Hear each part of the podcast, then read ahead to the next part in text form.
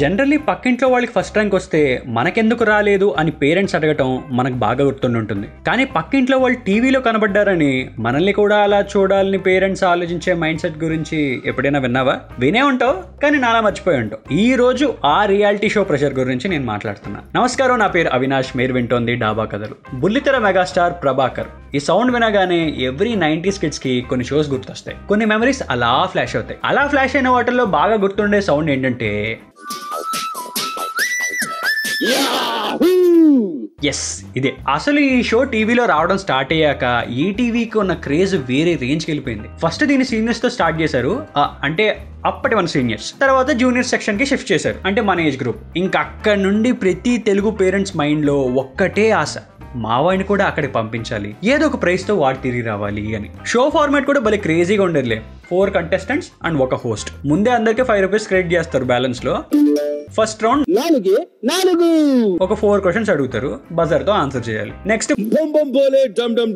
Rapid GK questions అడుగుతారు. అది అయ్యాక ఎవరైతే హైయెస్ట్ స్కోరర్ ఉన్నారో వాళ్ళను వేలం పాటికి తీసుకెళ్తారు. వాళ్ళ దగ్గర ఉన్న మనీ కొంత ఇచ్చేస్తే అందులో ఆ అమౌంట్ తో, అంటే ₹10 ₹15 తో ఒక సైకిలో లేదా కంప్యూటర్ ఏదో కొనుక్కోవచ్చు అనమాట. వాడు అలా గెలుచుకోవడం చూసాక మనకు కూడా ఎక్సైట్మెంట్ స్టార్ట్ అవుతుంది. ఆడియన్స్ క్వశ్చన్ ఎప్పుడు అడుగుతారా అని క్యూరియాసిటీ పెరుగుతుంది.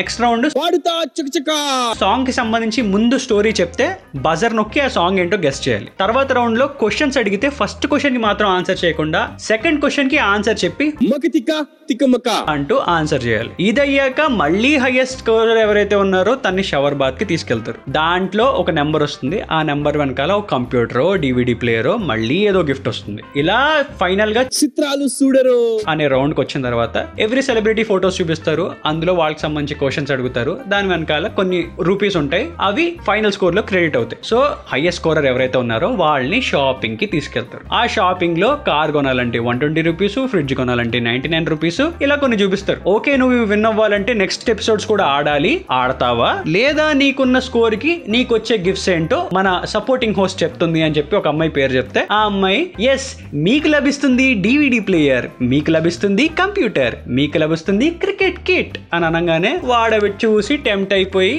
అవి తీసుకుని వెళ్ళిపోతే ఒక రకమైన జెలసీ, లేదా వాడు కంటిన్యూ అయ్యి రేపు కూడా ఆడతానంటే ఇంకొక రకమైన క్యూరియాసిటీ. ఇలా ఏదైనా సరే ఆ ఎపిసోడ్ మాత్రం మిస్ అవ్వకుండా పక్కా చూసేవాళ్ళు. ఐ థింక్ నాకు బాగా గుర్తు, ఒక వరుణ్ అని ఒక అబ్బాయి ఉన్నాడు, తను మాత్రం కార్ విన్నాడు అప్పట్లో. ఆ ఎపిసోడ్ చూసాక నేను నెక్స్ట్ డే స్కూల్కి వెళ్ళాక పొద్దు నుంచి సాయంత్రం దాకా మా ఫ్రెండ్స్ గ్యాంగ్ లో అదే డిస్కషన్.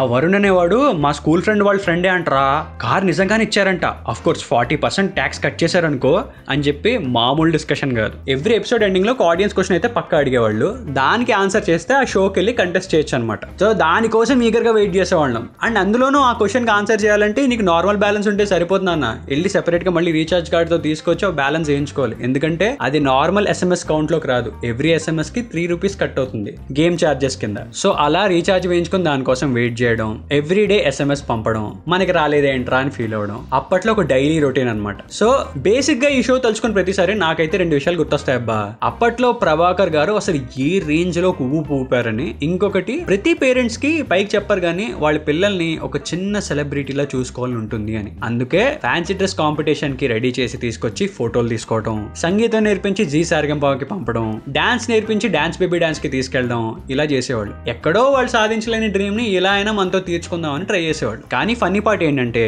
తీరా మనం నిజంగా సీరియస్ తీసుకుని అదే ప్రొఫెషన్ గా ట్రై చేస్తా అంటే మాత్రం షాక్ అయ్యి వద్దనేవాళ్ళు. అప్పుడు అనిపించేది ప్రతి 90s కిడ్స్ మైండ్ లో అట్ కమల్ హాసన్ అని.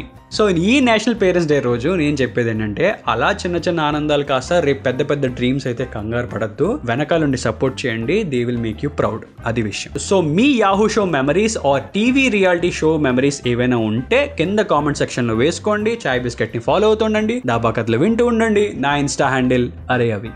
వస్తా.